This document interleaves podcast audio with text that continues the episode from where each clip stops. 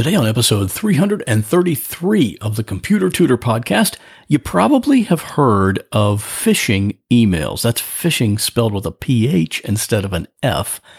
But have you heard of spear phishing emails? It's a pretty interesting strategy being used by the scammers now, and I'm about to tell you how it works.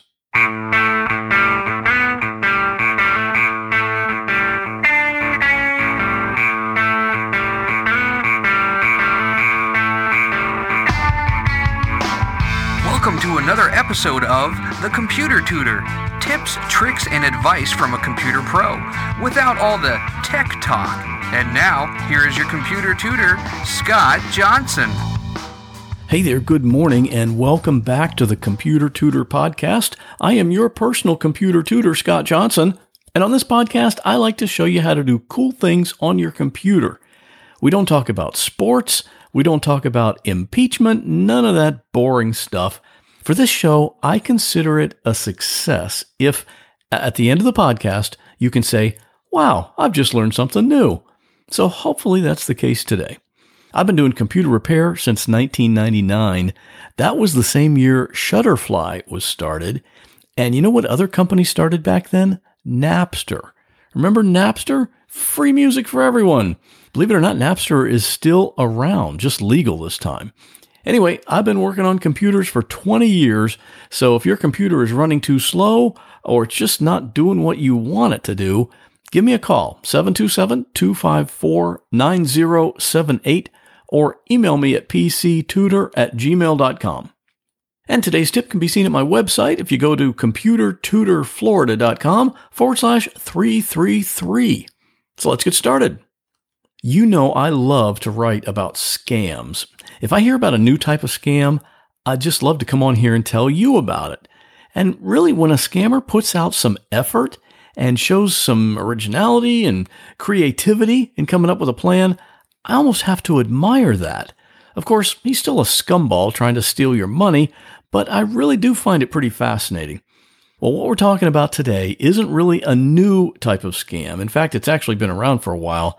The thing is, not a lot of people are aware of what it is or how it works, but I think it's pretty interesting, so I want to tell you about it. What we're talking about today is called spear phishing. But before we can get into the specifics of that, we need to talk about regular fishing. And of course, most people know what that is the standard process with fishing, and we're just talking about the kind with the fishing pole and a big body of water. You put something on the end of the line for bait, and then you just drop it in the water. Really, you're putting that bait out there for any fish in the lake that might want to grab it. Of course, you're hoping for one that's really big, but you really don't know which one's going to take it. But there are some people who do a different type of fishing, and we're still just talking about regular fishing in the water. Some people do spear fishing. And with this type of fishing, you aren't going after all the fish in the lake. With this, you're doing a really targeted attack.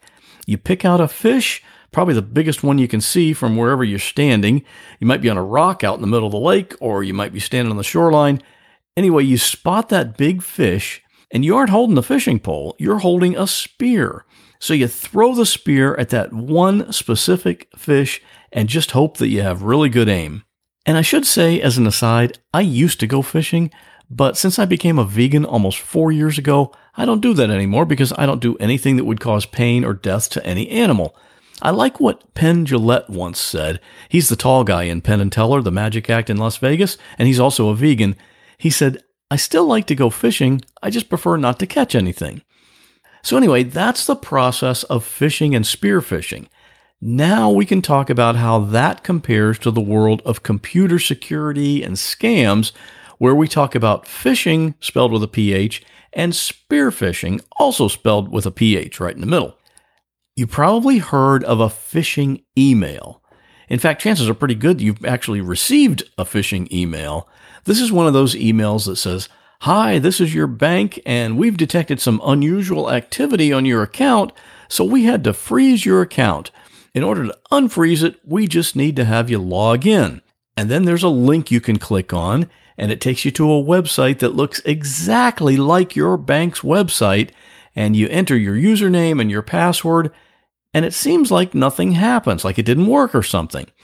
But what you just did is you sent your bank account username and password to the scammer.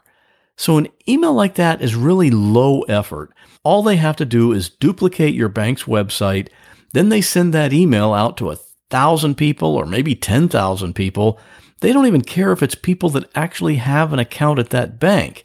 And that's why they say it's from Bank of America or Wells Fargo because they know a high percentage of the email recipients will actually have accounts at those banks.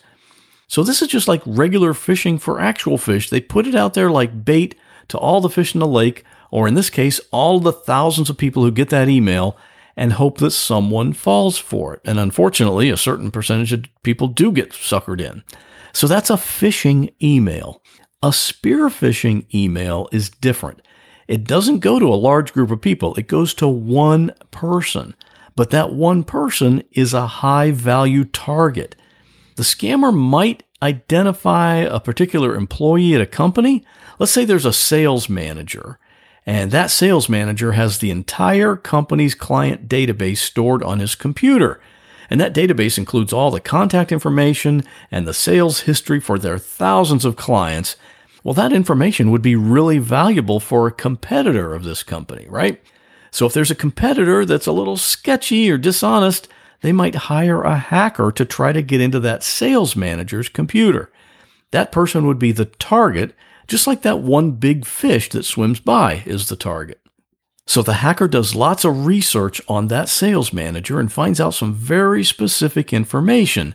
And using that information, the hacker might pose as one of the company's vendors and send an email directly to the manager asking him to verify some information in a file attached to the email. The email itself would be casual. It might reference a particular client, you know, the kind of information that would make a manager feel comfortable that everything is legitimate. So if he gets that email and has just a brief second of inattention and just clicks to open the attachment, it's game over.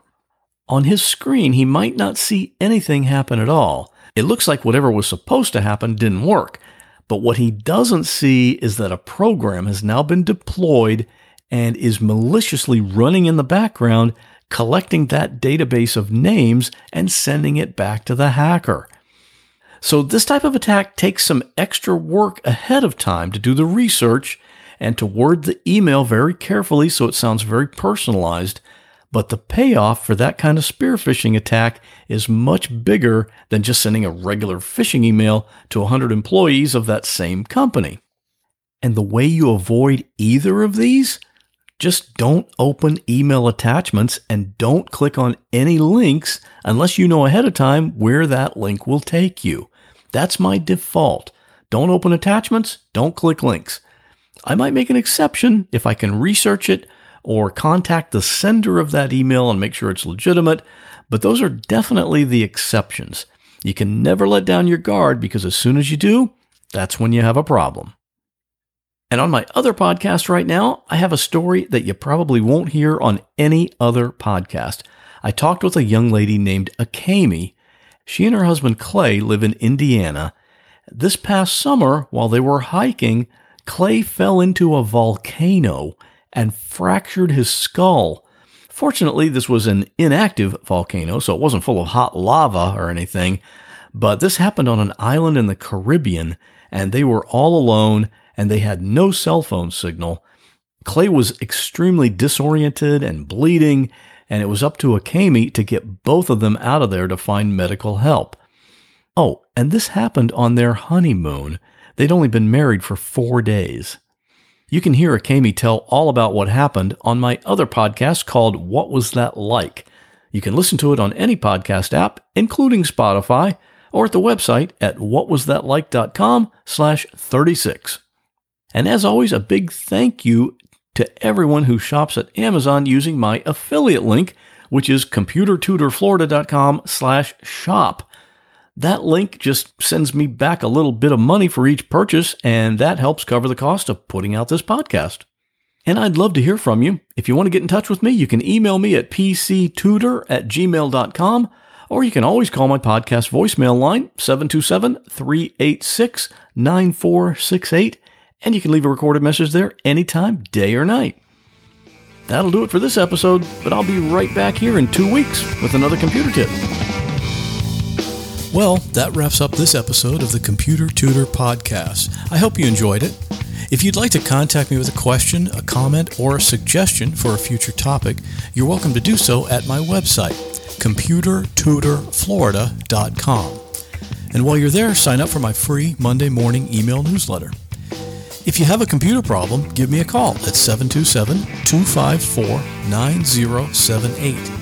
In many cases, I can take care of a problem remotely, so it doesn't matter if you're here in Florida, up in Maine, or way out in California.